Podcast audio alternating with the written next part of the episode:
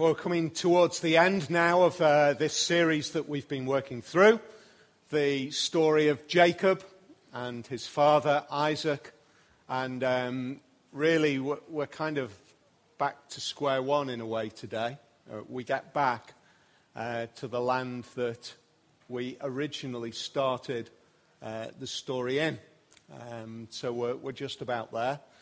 If you read through the book of Genesis, what you're going to find is that in a, real, in a way, the story of uh, Jacob carries on for quite a lot longer uh, because it includes now the story of Joseph that's coming up in a, in a few chapters that starts to, uh, starts to work out in the narrative. Uh, we're going to miss that. We're, gonna, we're not going to focus on Joseph through this series.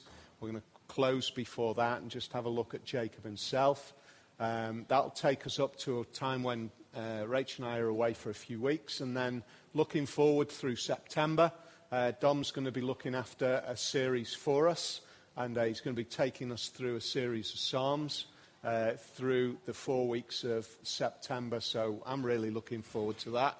Looking forward to sit there and, and, and be fed a little bit uh, for the first and last. So it'll be great for us to support Dom in that. Before we look at this text, let's pray together, shall we? Father, we're really conscious that um, more than anything, uh, we need to be fed. We need to be fed with the living word of God. We need to be fed by the power of heaven reaching down into our hearts and nourishing our souls.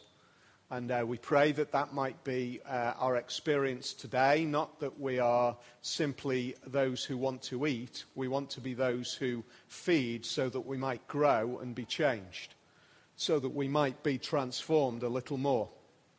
And so we pray that wherever we are uh, in our relationship with you this afternoon, that we might be ready and prepared to hear your word.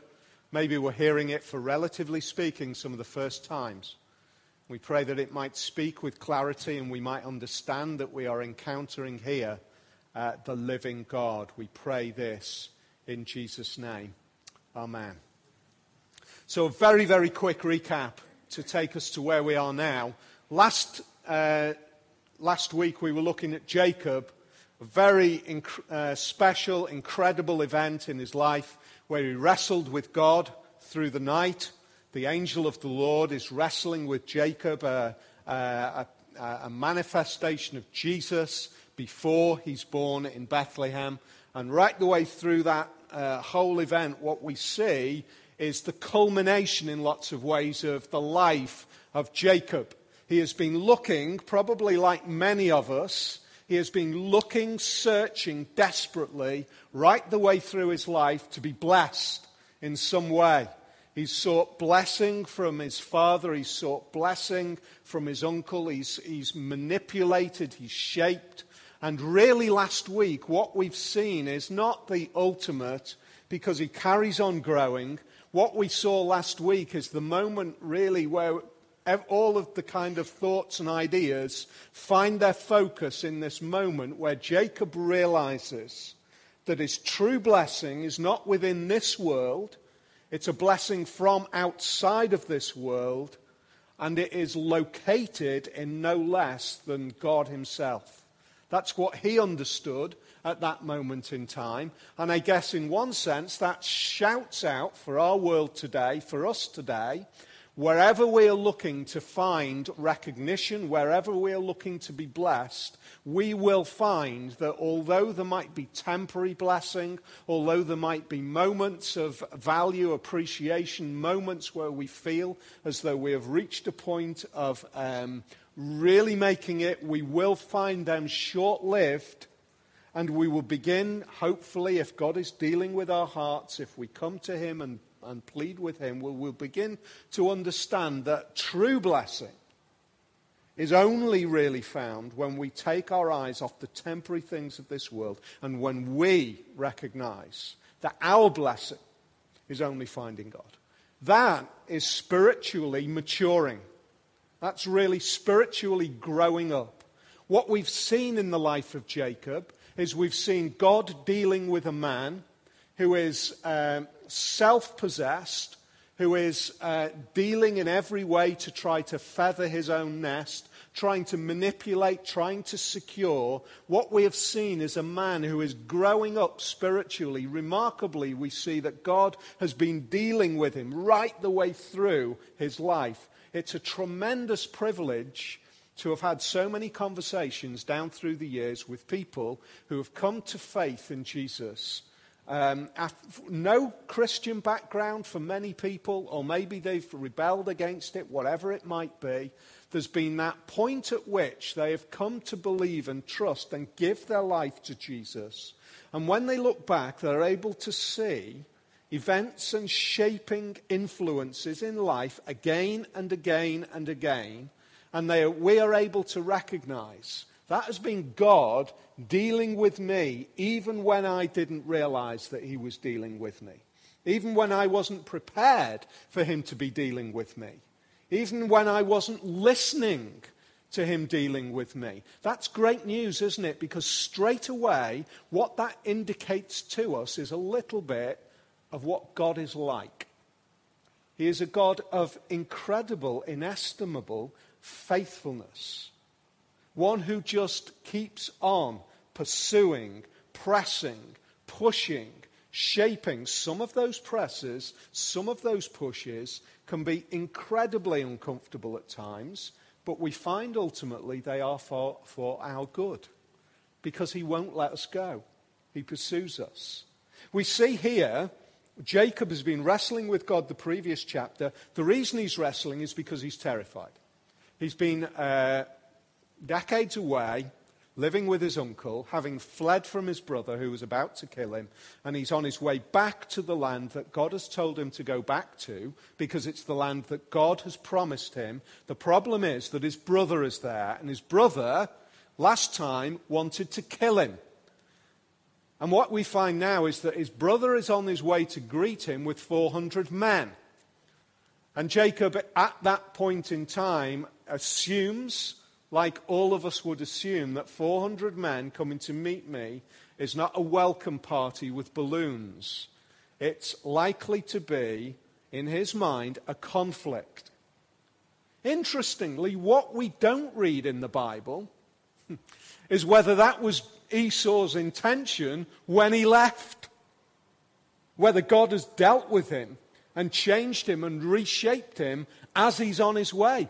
Why did he leave with 400 men rather than leaving with his family and a few men to greet his brother? Was his intention actually to slay his brother? And during the intervening period, we find we don't know. But what we do know is that Jacob prepares for meeting his brother by sending on ahead gifts, repeated gifts, and, and, and then finally, we find, as we read here, in this particular chapter, at the beginning, we see that he divides his children Leah, Rachel, and the two female servants. He put the female servants and the children in front, their children, then Leah, then Rachel, and Joseph. Isn't it interesting? If we know anything of the story, it, we see his heart is still on that kind of favoritism track we see that he still has Rachel closest to his heart, and, and his assumption is this is a kind of line of sacrifice. Uh, and the ones that are going to be sacrificed first are the servants and their children, and then Leah and their children. And then, uh, if, if maybe if, uh, if Esau gives up by then, then maybe it'll be uh, Rachel and Joseph who survive. And then he himself, isn't that interesting? That's sacrificial, isn't it? He doesn't hide behind those. He himself goes on ahead, and his attitude is completely transformed, changed beyond measure. He goes ahead and he bows to the ground seven times as he approaches his brother. And his brother runs over him, over to him, runs over him, runs over to him, embraces him, kisses him, and they weep together. I mean, talk about just a spine tingling moment of relationship resolved. Everything that Jacob expected, Israel, as he now is, although he's still called Jacob. Isn't it interesting? God says, previous chapter, from now on you're going to be Israel, and then the narrator carries on calling him Jacob. Everything that he expected is completely turned around. He's on his way back to maybe be able to get the land that God has promised. There's something amazing, firstly, in that shift of relationship. Reiterate again, we do not know what Esau's mo- motives were when he left. We don't know whether the gifts that he met on the way changed his mind, but what we do know is that whatever God was dealing with this right the way through, maybe the decades of their separation, preparing the ground for what was bitterness at this moment to be resolved. And the door opening once more for Jacob to receive precisely what God has promised, which is the land that God has said is your inheritance. Land is an amazing thing, isn't it? It plays a huge part in the Old Testament.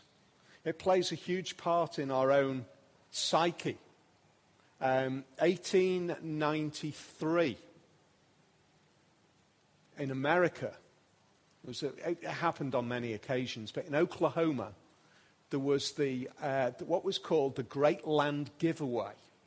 It was advertised for years, uh, preparation for it, uh, and the land was marked out in, in significant sized pitches.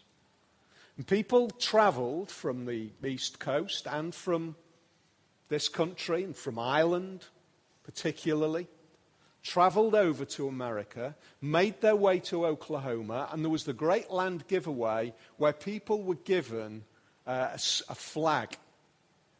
And literally, the, I don't know whether the gun would shoot, and they would just run and, and throw the stake into the plot that was to be theirs.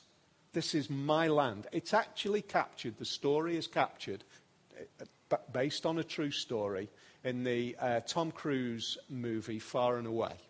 Well, that's pretty much how it begins. As he does that, he makes that run and he throws the stake in the ground and he says, This is mine. This is what gives me security. This is what gives me promise. This is what gives me hope. This is what gives me a future. It is a land. Now, interestingly, Jacob is, is on the verge of doing just that. And yet, I think that what we see now in the life of Jacob for our well being today is somebody whose methodology whose attitude and whose heart has been radically changed from the man that we first met, from the one that we first encountered. He is a model for us in how to grow up and learn to be spiritually mature and to live wisely as a believer in Jesus. Because we have opening up now a great opportunity for Jacob. Here is t- two things held in the balance. On the one hand, we have what he is convinced of, God's promise to him. The, one that, the thing that God has promised to Isaac, so Isaac called for Jacob and blessed him. We read in chapter 28. So Isaac called for Jacob and blessed him. Then he commanded him, Do not marry a Canaanite woman. Go at once to Paddan Aram, to the house of your mother's father, Bethuel. Take a wife for yourself there from among the daughters of Laban, your mother's brother. May God Almighty bless you and make you fruitful and increase your numbers until you become a community of peoples. May he give you and your descendants the blessing given to Abraham, so that you may take possession of the land where you now reside as a foreigner, the land God gave to Abraham. That ver- those verses, chapter 28, is what Isaac says to Jacob as he sends him off, running away from his brother. And he says to him at that point, This land where you live, you are now living as a foreigner. because your brother is wanting to drive you out. It's no longer a possession of yours, but may you be blessed with possessing it. Now go. And now he's coming back. And the barrier to possession is his brother. And yet, remarkably, we find that now there is great relationship. Everything that we've seen in Jacob up to this moment in time would say, take advantage of that. Take advantage of that. He's managed remarkably by God's intervention. No matter what Laban did, he managed to come up smelling of roses. Every time Laban tried to oppose him, Jacob ended up with more flocks and more goods by that relationship. When he was there with Esau back at home, he received the inheritance and the blessing from his father. Everything about Jacob's life would say, up to now, if you get yourself in with that situation, it can be manipulated, it can be managed, and you can move forward. But now, at this moment in time, we see Jacob making a remarkably different decision. Because he doesn't attach himself to the one who is already secured in the land, which is Esau. What we actually find is that although there is reconciliation, he bows to the ground, the inheritor becomes the servant, the door opens for an allied invasion, Jacob and Esau together, and then Esau working out how to manipulate it to take full control in the future, what we actually find is he gives him the gifts and he doesn't stay with him. Isn't that amazing?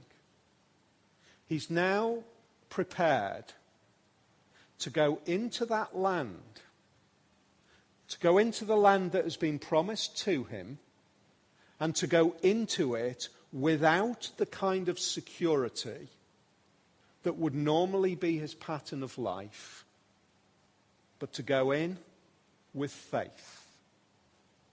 It's a remarkably different Jacob that we see. We see a Jacob who is going into a place which God has promised, and the only thing that he is relying on at this moment in time is God's promise. That's all. In fact, what we even see is that Esau says to him, uh, in verse 12, he says, Esau says, Let us be on our way, I'll accompany you.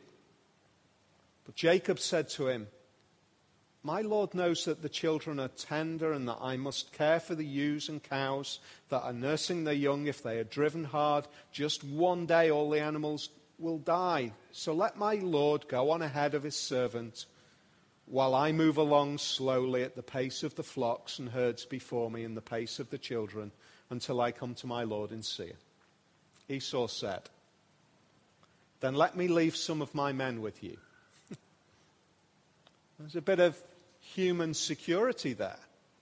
Okay, well, maybe I could do with a few extra men. Every implication in the narrative up to now is that what Esau has arrived with is fighting men.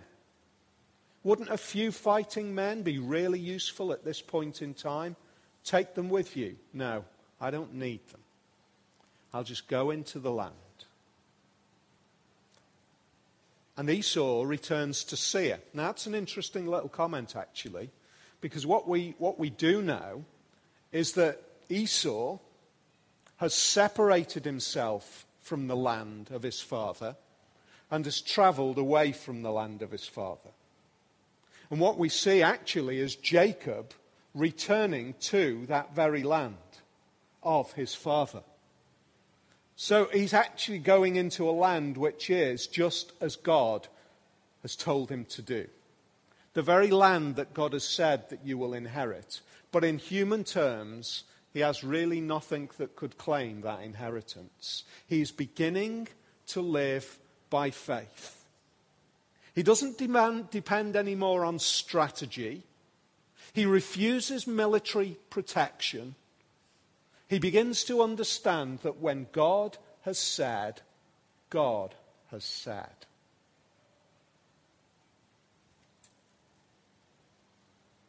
I think we could really grow in our spiritual maturity if we grab a hold of that truth, wouldn't we?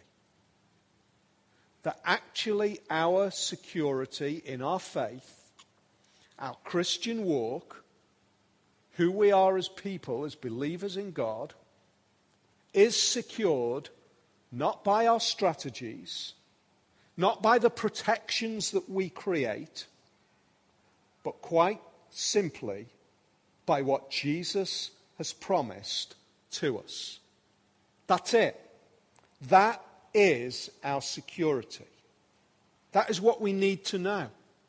You might be looking, perhaps thinking about the idea of faith in Jesus and thinking, well, uh, what about X? What about Y? What about Z?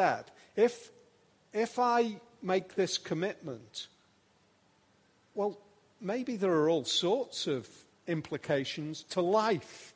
you know, Jacob has lived his life trying to hold those two things in tension. I want to believe and follow God, but at the same time, I've got all of these life things that I need to work out. And now he's beginning to say, I, I, I don't need those kind of securities anymore. I can trust and I can believe in God. So many occasions we find that things that we do trust in, the things that we think are going to secure us, actually fall apart anyway. The things that we think that are going to be our hope for the future. They don't support us, they don't protect us, they don't deliver for us. And God is gracious enough, as He has been with Jacob, to take us on a journey of, a journey of learning in our faith, little by little, step by step, peeling our fingers away from the securities of this world, little by little, helping us to say, I trust in you now. I trust in you. That's who I trust in because I've realized these securities. This does not mean I am, this is no kind of suggestion that we live some kind of Christian hobo hippie life. Because after all, what we see is Jacob goes and he makes some plans and he goes and he does things beyond this. He buys, he buys a plot of land. He sets up in a place called Succoth. We're to be wise but hold on to things loosely, is the suggestion. Hold on to those things loosely. Hold on to our plans loosely. Hold on to our securities loosely. But know that in holding on to God, his grip on me is even stronger than I could ever imagine. That's what Jacob is learning. Faith Secondly, we see that there is a reinforcing of promises. Jacob's decisions beyond now reinforce that he believes what God said. Listen to Genesis chapter 12 and verse 6 and 7. This is God in relationship with Abraham, or Abram at the time.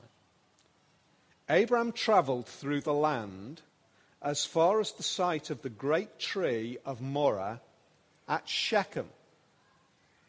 At that time, the Canaanites were in the land. And the Lord appeared to Abram and said, To your offspring I will give this land. Isn't that amazing? To your offspring I will give this land, he said to Abraham in Shechem. So he built an altar there to the Lord who had appeared to him. What do we find at the end of this chapter? What do we where do we find Jacob? In Shechem. Exactly the place where Abraham, Abraham first receives that promise from God in a land which is inhabited by the Canaanites at that time. It's as though Jacob is going back and he's saying in act, he's saying in act, I believe what you said to my grandfather Abraham. I'm an offspring. That's my understanding at this point. I'm an offspring, and I'm going to go back to that very place. So, do you know what, Esau? I am delighted that we are in relationship, but Seir is not the place for me. Shechem is the place for me. Because I want to make statements in my life that I believe and I trust in God. I want to make statements by what I do that I believe and I trust in God. Do you know what? When we grow up spiritually, that's what we want to do. It's not that we have to do it, it's that we want to do it. I want to make statements in my life that I believe and I trust in God. That means that there are times when we want to do things which are different we want to do things which are counter the culture of this world that we live in today, not because we have to do them, but because we want to do them. Because we believe that we are those who are followers of Jesus. And we want to make statements, not just with our mouths, but with our lives that make a declaration. That is growing up spiritually. That's growing up spiritually. And in a sense, it's making a statement in a way, isn't it? That, okay, well, everybody is doing this, but I'm going to do this. Not because I want to kind of wave a flag, but just because I believe that that's the right thing to do. I don't have to do it. You know, this isn't sinning that everybody's doing, but, but I don't want to do that. I don't want to use my time like that. I don't want to use my money like that. I don't want to use my relationships like that. I want to use them in this way.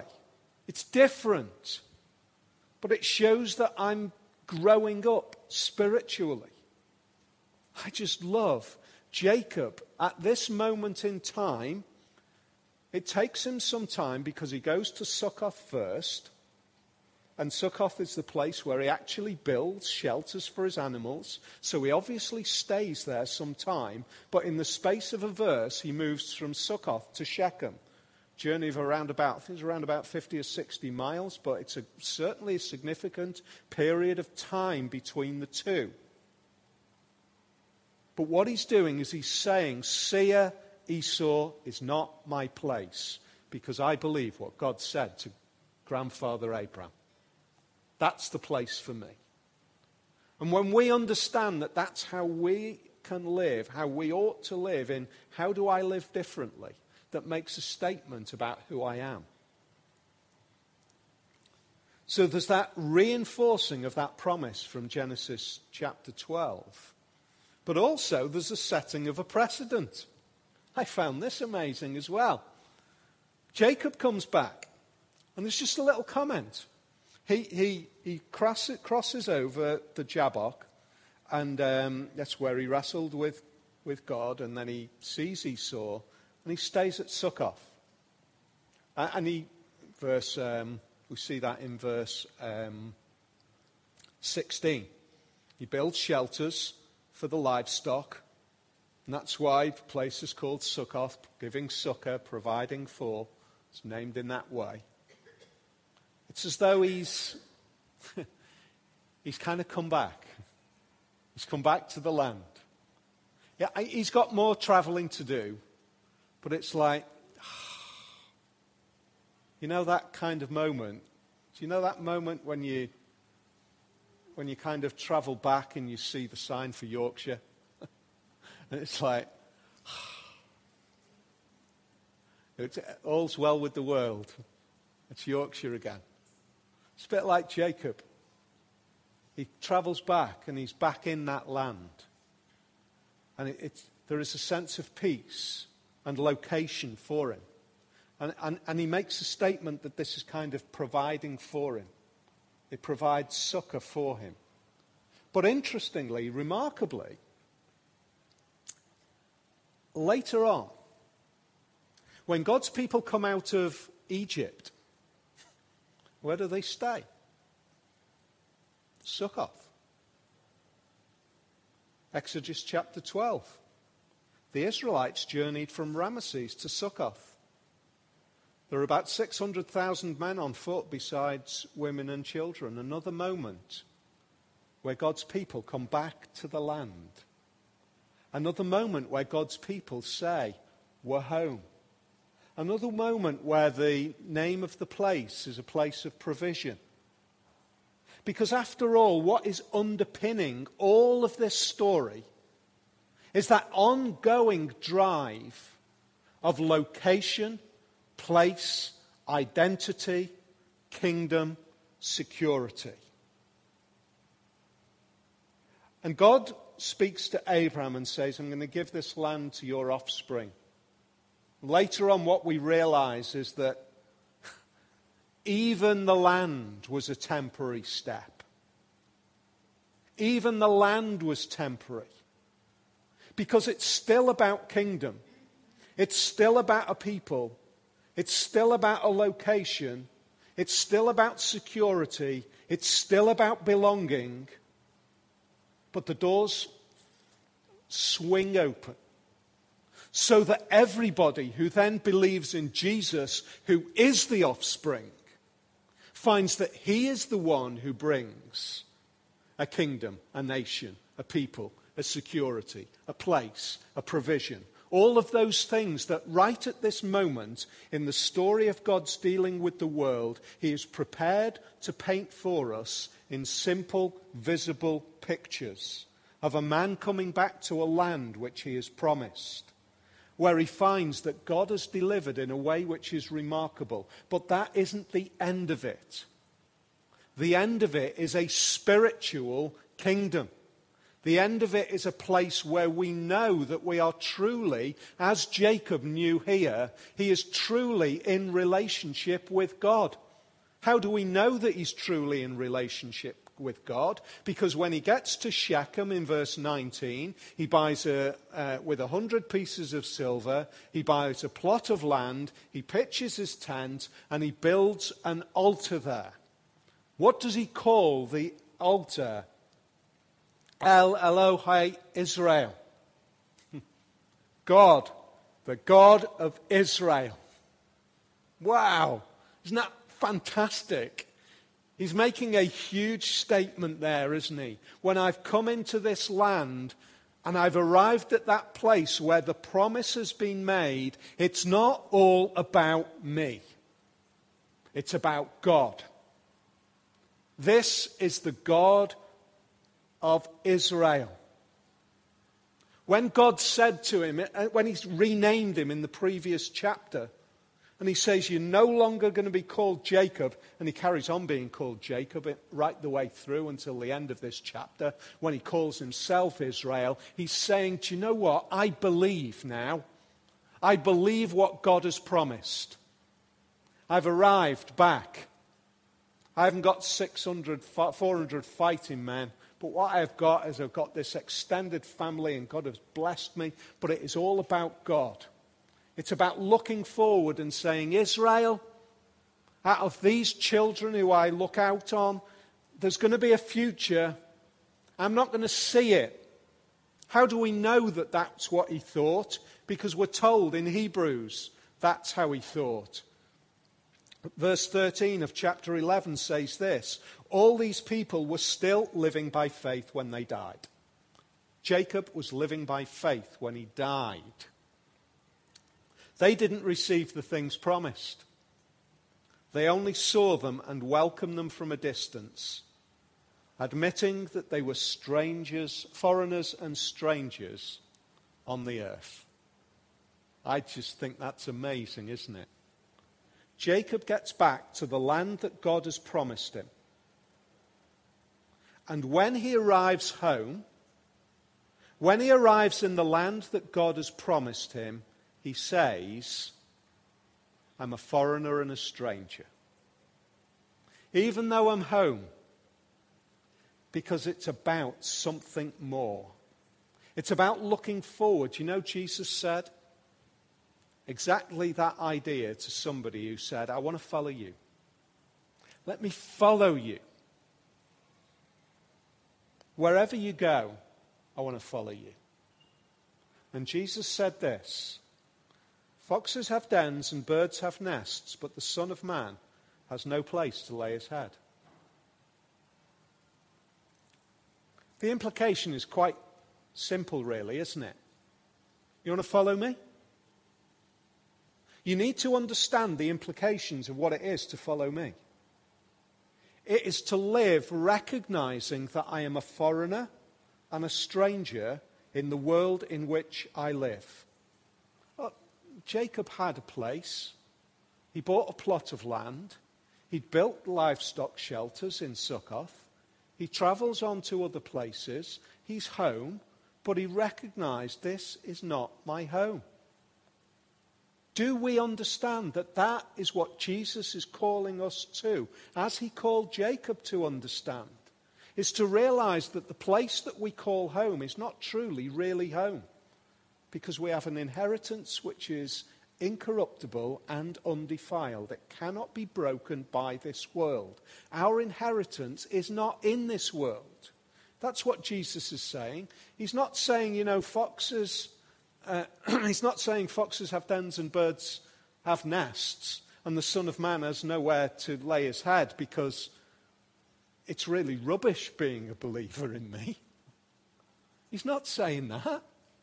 He's saying it's great to be a believer in me because if you think it's about the temporary securities of this world, you've misunderstood me. It's about an eternal inheritance which can't be broken. Which, when we sang those songs right at the very beginning, which we look at the words and we say we're talking about big issues of life and death and breathing our last and all of those immense issues of human existence and all of the fears that we're filled with, and we are able to say, My inheritance is greater than anything that this world is able to deliver. Jacob walks away from military protection once again into the unknown because he believes the promise of God. And that is exactly what Jesus calls us to do when he says, You want to follow me? Well, don't rely on dens and nests. But you do have an inheritance which is incorruptible. You have, do have an eternal security. That is our hope. Isn't it a wonderful and amazing truth that God is willing to speak, to, to kind of drip feed ideas like this into our thinking over thousands and thousands and thousands of years until Jesus arrives and brings it all into clarity, and so that you and I, in the 21st century, where everybody is absolutely obsessed with security in this world, are able to say, I have something way better. But maybe we're not. Maybe you're not able to say that this afternoon. I want you to just take a moment and think about the life of Jacob. He's growing up. And he's growing up because he's confronted issues of life. And because God has spoken to him through them.